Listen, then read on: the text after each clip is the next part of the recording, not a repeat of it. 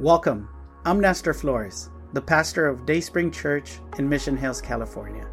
Thank you for tuning in to our podcast. I want to invite you to learn more about Dayspring Church by visiting our website, dayspringmh.org.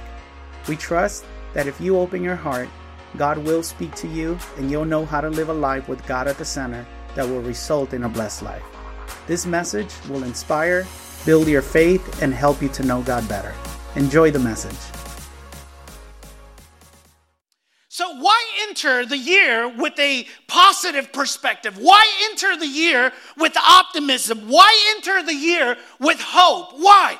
Just because it's another year? Just because we're supposed to do that? No. We are told to do so. The Bible tells us to do so. When you walked in, you should have gotten a bulletin. If you didn't, you can raise your hand and one of the ushers will bring one to you. But if you got it, would you pull out the outline and look at what the writer of Hebrews in chapter 6, verse 11 tells us? Look at what he says. He says, We wish that each of you would always be what? Eager. Another word or word that you would better understand is enthusiastic. You can replace the word eager for enthusiastic. And the writer says, We wish that each of you would always be enthusiastic or eager to show, listen to this, how strong and lasting your hope really is. Now, there's two words that I want you to observe the word enthusiasm or enthusiastic and hope. Let's look at hope first. What is hope? Hope is those things that you want to see in your life. Those things that you expect to become a reality in your life. Hope is that picture of how you see your, your marriage, how you see your family. Hope is the way you see yourself finishing your career in five years or three years or whatever it is. Hope is the way you see life in the future, those things that you expect. That's hope. But let me tell you that hope is not enough. To have a picture, to have a portrait of what you expect, of what you want an area of your life to be, is not enough. In order for that hope to become a reality, in order for that picture, in order for that dream that you have to become a reality, you got to get to work. You got to do some work. Which brings me to the second word, and then that is the word enthusiasm. That is the word enthusiastic. Other versions use other words in this passage. One of the words is the word diligence. And diligence means careful and persistent work. Another version uses the word earnestness, which is sincere and intense conviction. And here's, here's, here's what, what, what we're trying to say it takes work to make your hope a reality, it takes work to make your dreams a reality. It takes hope that to, to that what you picture, that what you pray about, to see it come to life. L- look at what the word enthusiasm means. Let's break it down. The word enthusiasm, it's the word en theos, which means in God. The, the letters N means inside, and Theos means God, which is inside God. In other words, enthusiasm is God in you. And it will be God in you, enthusiasm, that will bring your hopes into, into a reality, that will bring your dreams into reality, that will get you moving to do the intentional work that you need to do. Listen to this. You know this already. Everything begins and ends with God. God in us, not just around us, because everybody wants God around them, but not everybody wants God in them. Right? I've said this to you before. We want God to change people, but to leave us alone. Change my husband, change my kids, but leave me with my bitterness and leave me with my anger. Change my boss, but don't change my bad habit of coming to work late and slacking off at work, right? We want God around us, but not in us. And it is when God is in us that it really transforms our life.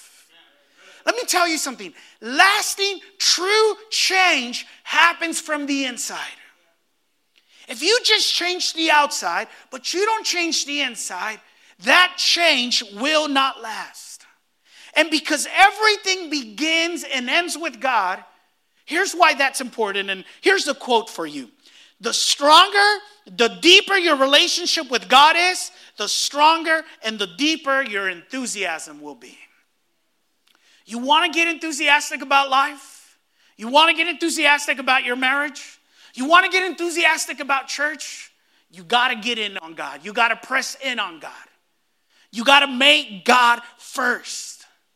And that's really what we want to do this year. That's really what we want to do. How do you strengthen your relationship with God? If your relationship with God determines your enthusiasm towards life, how do you strengthen your relationship with God? Really simple put God first. Make God first. Now, I, have said this in the past, and it's so true. Everybody says that God is number one in their lives. That's what words say. But what does your calendar say? What does your checkbook say? What does your TV viewing habits say? What do your relationships say? Do they say that God is first or is God first just something you utter? It's just something you you you confess or you profess. Listen, if we want good in our life, if we want those things that we're hoping for to become a reality, we got to put God first. If God is not first, much of the good that you're hoping for will not happen. In fact, when God is not first, things will not get better, they will get worse. And Jesus told us to put God first. Look at what he says. I'm pretty sure that if you're a church person, you, you're familiar with Matthew 6 33. And look at what he says. He says, But first, but seek what? first his kingdom and his righteousness. And look at what he says. And all these things will be given to you what? As well. Let me tell you the context of the verse, right? If you read a few verses before that passage, before that verse, Jesus is talking about our human needs. He's saying, hey, don't worry about what you're going to eat. Don't worry about what you're going to wear. He says, don't worry about those necessities in life.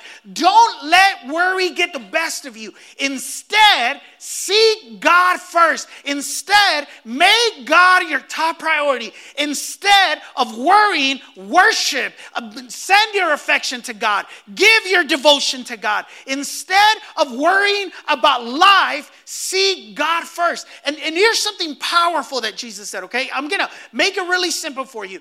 And when you get this, this is the potential, this has the potential to transform lives. And this is the reason many people go to church and their lives are not transformed. And here's what Jesus was saying when God is first, everything will be in order.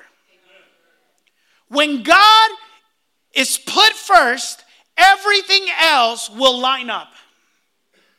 There's people who are experiencing disorder in their lives because God is not first in their lives.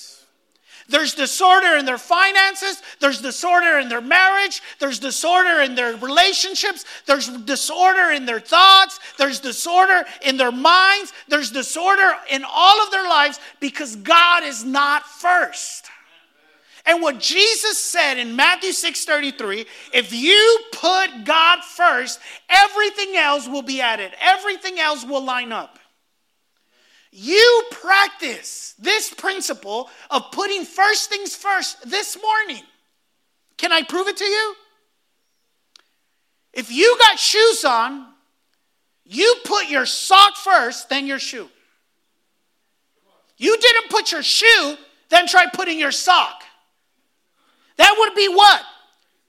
Craziness. If you got a button shirt like I do, how important is it for the buttons to line up where they go? What would happen if I took this first button? Easy, Tiger. Lorena's not here, so. What would happen if I took this first button and started down here?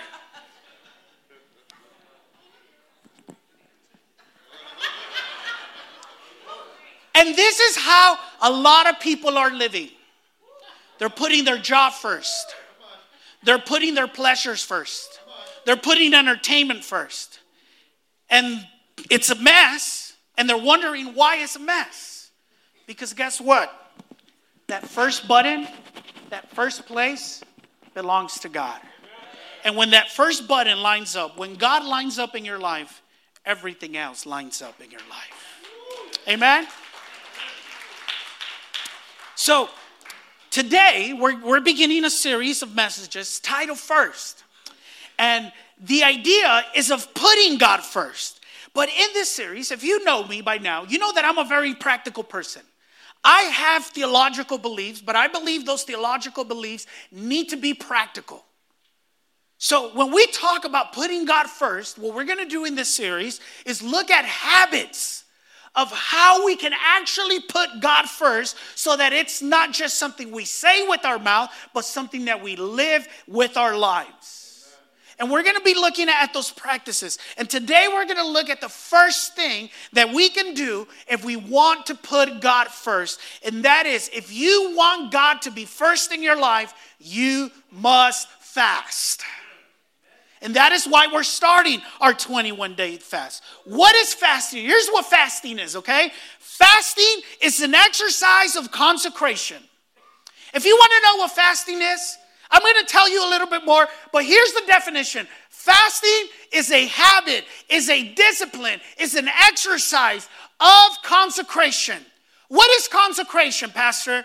To consecrate means to separate yourself from something to dedicate yourself to something else. That means that when I consecrate myself, I move from this area or I move from these habits into these habits with a purpose. And, um, you know, through fasting, what we do is that we disconnect from certain foods we disconnect from from those junk foods we disconnect from those delicious foods we disconnect from the easy food not to get in a diet but to seek god to create a physical hunger that can be transformed into a spiritual hunger. And you know that's what we need, don't you? You know that what we really need is more of God in our lives. But if you're honest, sometimes it's easy to just put God aside. It's easier to watch a football game. It's easier to just stay in bed. It's easier to just not give. And you have the intention, but you don't have the enthusiasm, you don't have the discipline, you don't have the hunger to do those things. So, through fasting, we are consecrating, we are separating ourselves from certain foods to be able to seek God more. And uh, we printed, we created this little booklet a long time ago. You, you can't buy this book anywhere. This is something that uh, we made here in Dayspring. And uh, there's a couple of these out there. Uh, all you need one is one per family. Um, and in it, you're going to get all the information you, do, you need to do the Daniel fast. And it's 21 days. We're starting today after the service. We're going to participate of communion in a little bit. And then after that, we're starting our fast. I'll tell you more about it. But if you have not decided, or even if you've decided to do the fast and you're saying, but I don't know what, how this looks, I don't know how this works, these books are outside. Pick one up and, and follow it. Uh, basically, here's what we're doing we're doing a vegan fast. You stay away from all the junk food. You know what I did yesterday? Because I know the devil is a liar. For about a month or more, I had been craving a boba a boba. If you don't know what a boba is, I probably shouldn't tell you because then you're going to be craving it. So I started getting ready for the fast a few days ago, and I was really craving a boba. And during the fast, you can't have boba. So I went yesterday and I bought me the biggest boba I could find just to get it out of my system. Because over the next 21 days, I am going to consecrate myself. I'm going to separate myself from certain foods to be able to seek and put God first in my life. Amen? Are you going to do that with me? Now, you're saying, Pastor, why do we need to fast? Is fasting an obligation? Well, look at what Jesus said in Matthew 6 16 through 18, right there in your outlines. Look, look, look at what he says. He says, And when you what? Fast. Don't make it obvious as the hypocrites do for they try to look miserable and disveiled so people will admire them for their fasting. I tell you the truth, that is the only reward they will ever get. But when you fast, he didn't say if you fast, but when you fast, comb your hair and wash your face. You hear that, teenagers? comb your hair and wash your face. Then no one will notice that you are fasting except who? Your father, who knows what you do in private, and your father who sees everything will what? Will reward you. There's three lessons that Jesus teaches about fasting that I want us to look at this morning. The first lesson that Jesus teaches about fasting, and I want you to fill this out in your outlines, is that fasting needs to be strategically. We got to fast strategically. In other words, we need to have a plan. It needs to be a habit. It's something that needs to be part of our life. Jesus begins verse 16 by saying, And when you fast. And what Jesus is doing here is that he is establishing the importance of practicing fasting strategically. And the key word here is strategically. Desires are not strategic. Good intentions are not strategic. A habit is strategic. Listen, desires are good, good intentions are good, but they're not enough. If desires and intentions were good enough, we would all be thin, we would all be educated, we would all be rich, we would all have good marriages, we would all have great relationships with our kids, but we don't because desires are not enough. We need strategic planning in our lives and habits are those actions that take us to that place where we can achieve those things that we want. Listen, Christ said, when you fast, some of you are saying, Does God want me to fast? I asked him. You know what he told me? Yes. And if you want to ask him, I'll tell you where he has the answer. Matthew 6 16. And when you fast. Listen, Jesus expects us to fast just like he expects us to pray, just like he expects us to read the Bible. And fasting is something that we see in the Bible so often. Did you know Jesus fasted before he started his ministry? Did you know that, that Esther, uh, before she needed a miracle in her life because her and all of her people were gonna, were gonna be killed, and she needed to go to the king and make and, and advocate on behalf of her people. And before she went into the king, she fasted?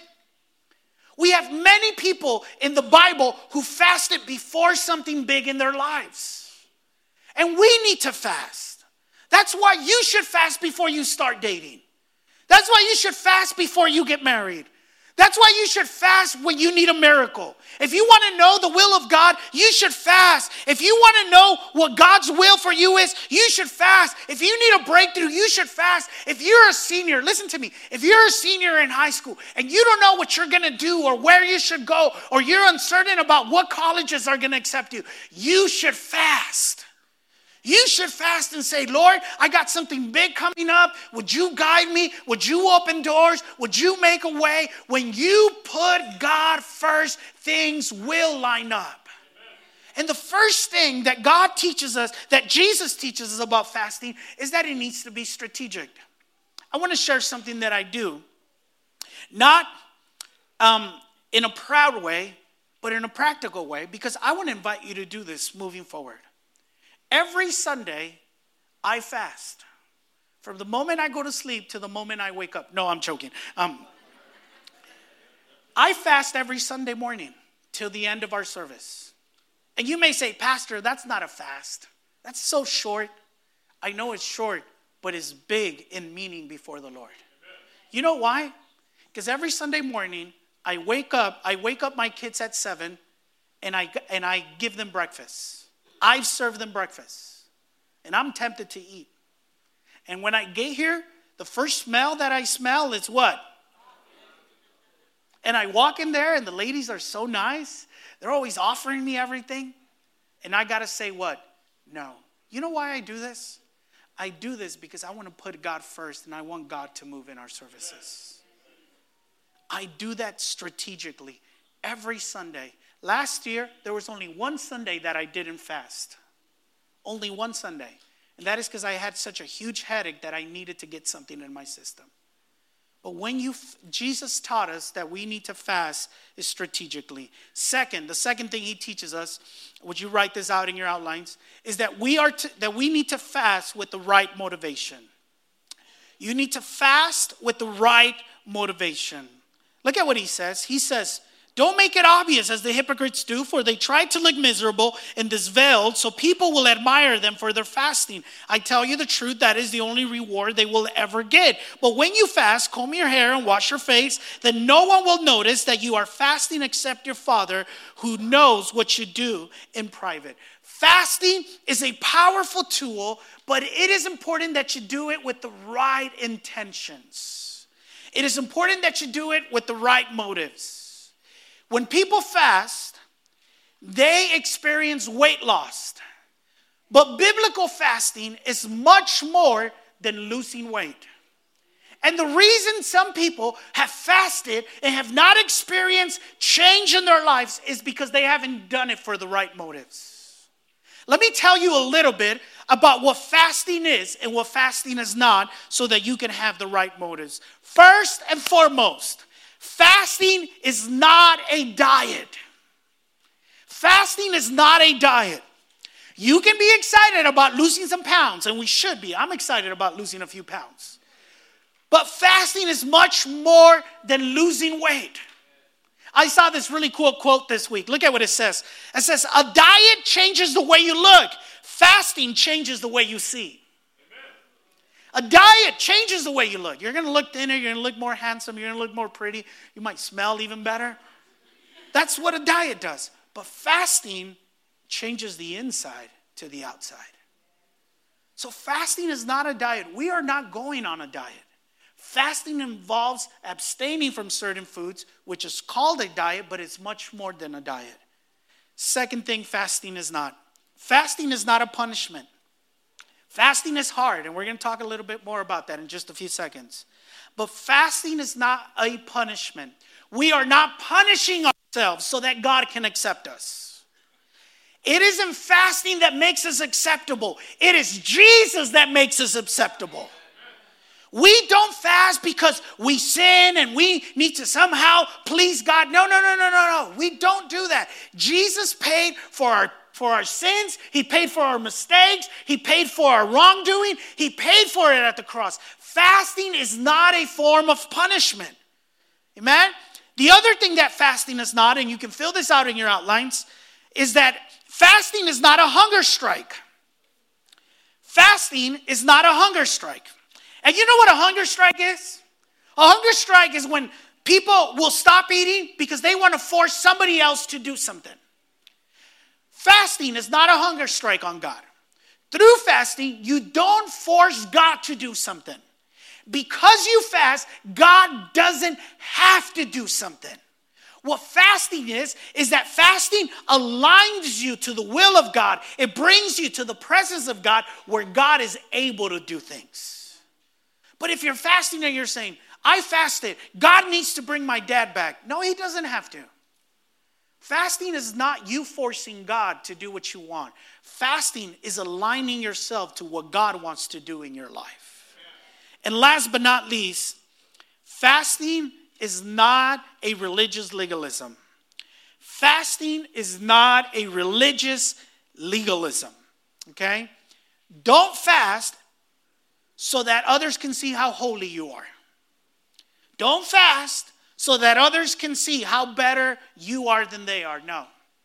If you do it with that intention, if you do it so that others can see your righteousness, Jesus said that that is all the reward you will get. So, what is fasting? Well, let's look at what fasting is. Fasting is an invitation to receive more of God. Fasting is an invitation to receive more of God, to receive more of His presence, to receive more of His power, to receive more of His peace, to receive more of His joy, to hear Him clearly. Fasting is an opportunity to experience God in a more deep and personal way. That's what fasting is. Second, fasting is disconnecting from the world to focus on my relationship with God. Fasting The right intention, the right motive for fasting is to say, I'm going to disconnect from the world to be able to connect with God. One of the things that, that, that we did, and this is really the difference between fasting and dieting, is that not only do you abstain from certain food, but you spend time with God. And we spend time in prayer. This year, we're going to have prayer every first and third Saturday of the month. This January was the, was the only month that we didn't have it the first Saturday because we wanted it to line up with the beginning of our fast. So this coming Saturday, we're going to have prayer. And listen, if you're abstaining from food, but you're not spending time with God, you're dieting. And that'll be good for you, but you can't expect miracles in your life.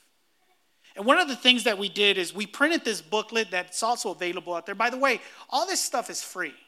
We, we're not selling this stuff, okay? It wasn't free to us, but, but we're giving it free to you.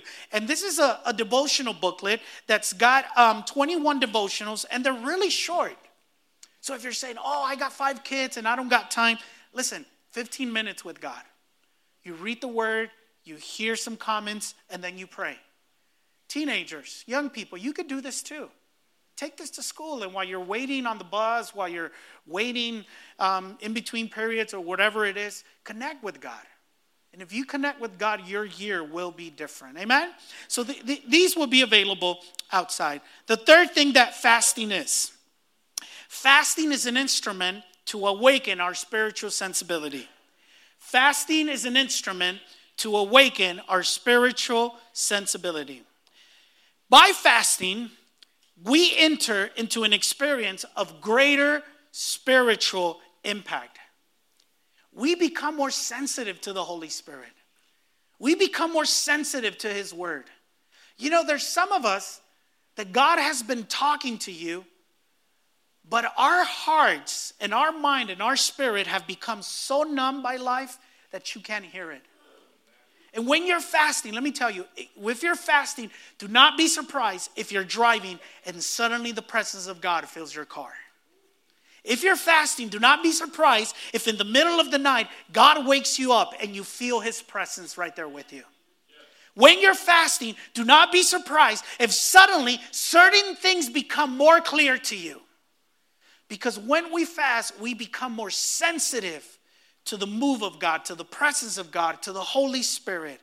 And when we awaken the spiritual, when we awaken the spiritual hunger, we are able to see God, we are able to feel God, and we are able to hear God. And one of the things that we're doing in this fast, we're going to do it on the on the last Sunday, is that we're going to have a prophetic Sunday. And we're going to believe that God is going to speak to us. And we're going to have a time of prayer where we're going to invite you to come and to let us pray for you because we are going to believe that God has something specific to say to you. And let me tell you something if you fast, you will be more sensitive to what God wants to say to you. And how many, how many of us need God to speak to our lives?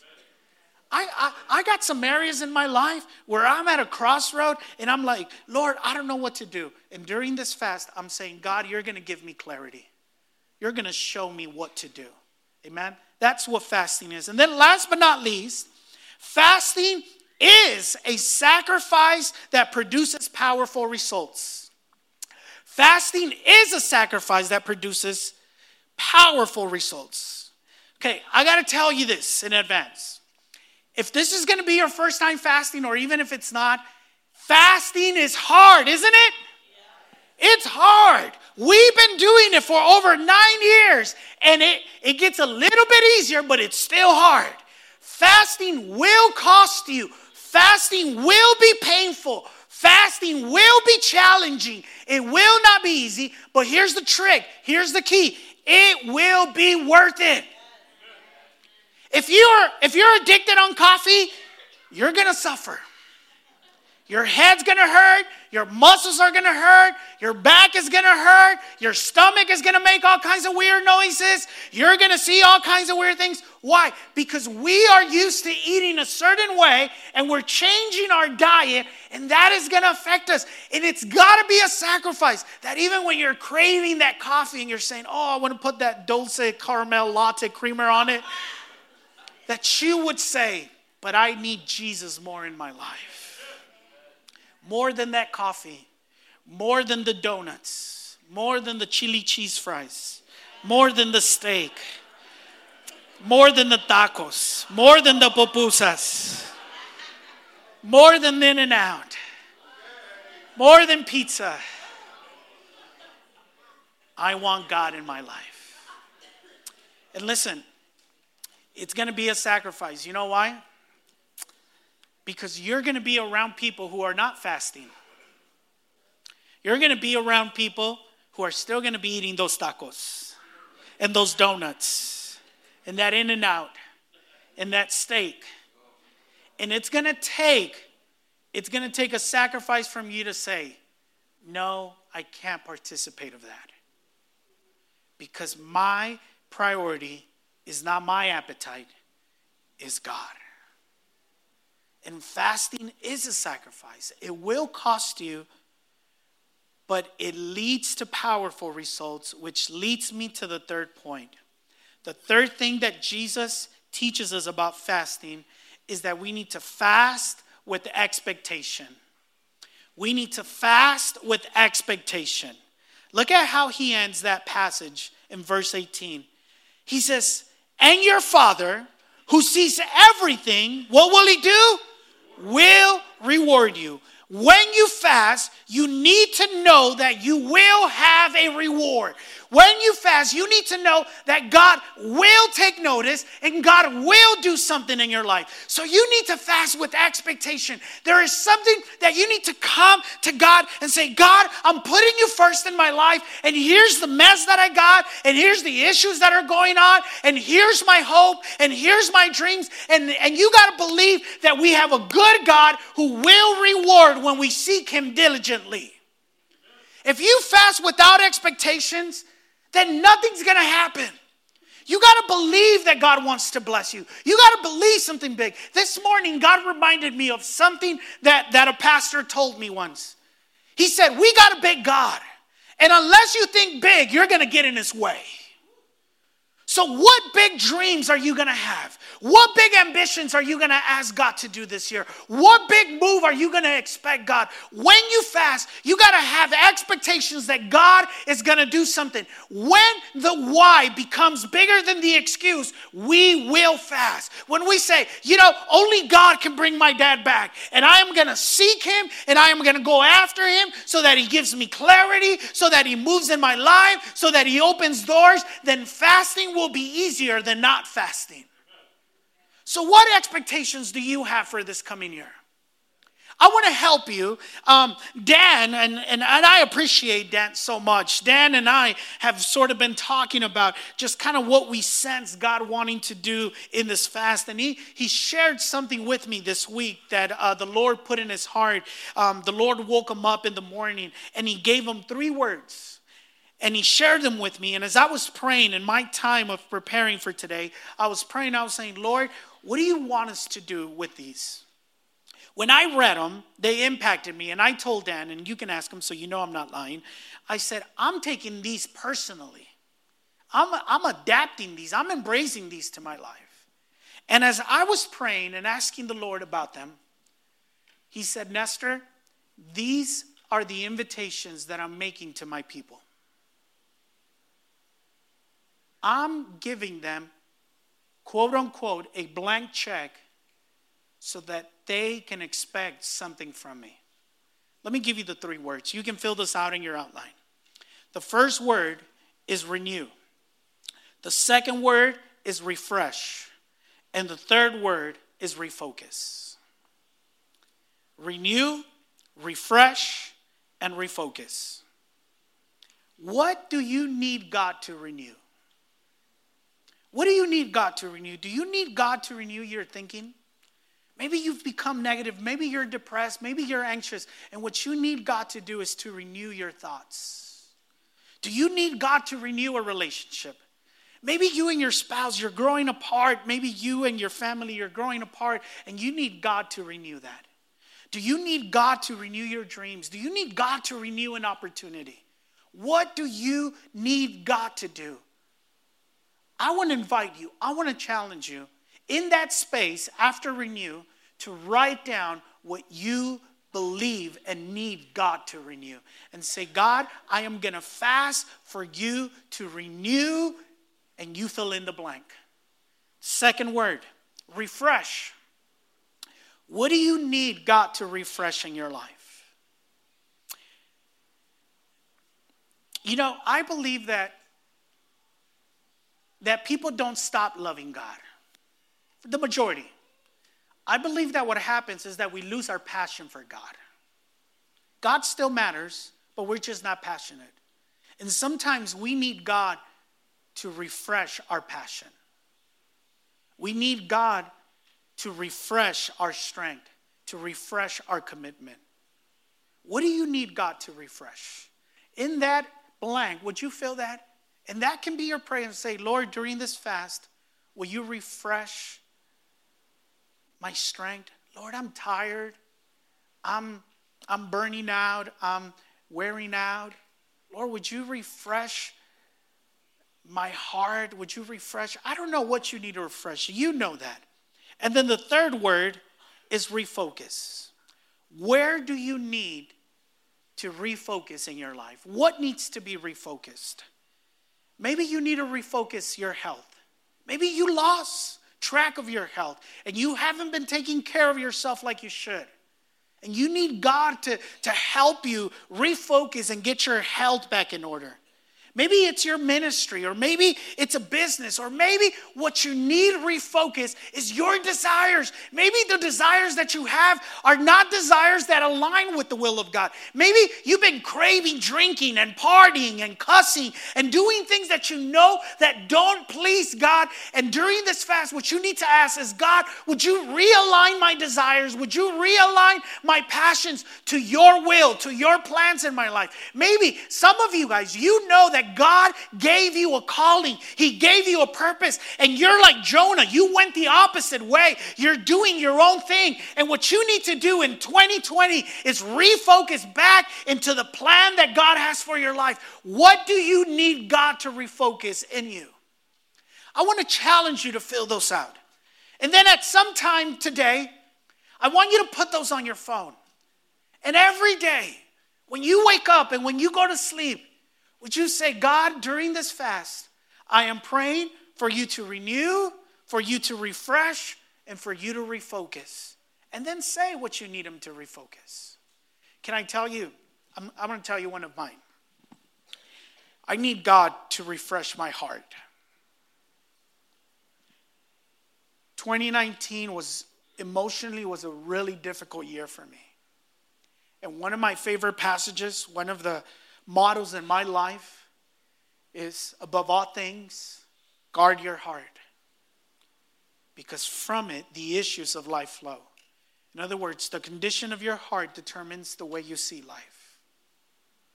And when, your, when your heart has taken a beating, you tend to see things negative. And here's what I told God, and I shared this with my wife. I said, first of all, I don't want to live that way. I don't want to live with a negative heart. I don't want to live with a wounded heart. I don't want to live with a hurting heart. And second, I don't want to serve the Lord with a hurting heart. One of my prayers is God, would you refresh my heart? Because guess what? There's only one that can change the heart, and that's Jesus. And during this fast, I'm asking him, Lord, would you refresh my heart? Would you change what's going on in here? Would you change what's happened? And that is why I'm putting God first. So, what are you going to ask God to renew? What are you going to ask God to refresh? What are you going to ask God to refocus? I want to ask the worship team to come up here. If you haven't filled those blanks out, I want to invite you to take some time to do that.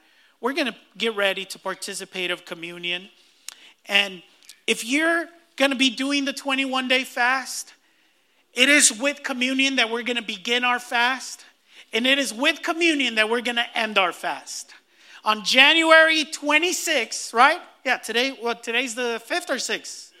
5th. So on January 26th, on Sunday, January 26th, we're going to have our last service of the fast, and we're going to break our fast with communion. And we're going to start fast with communion. Dayspring, church, I want to challenge you. If you came this morning and you had no intention to fast, let me tell you, fast. Try it.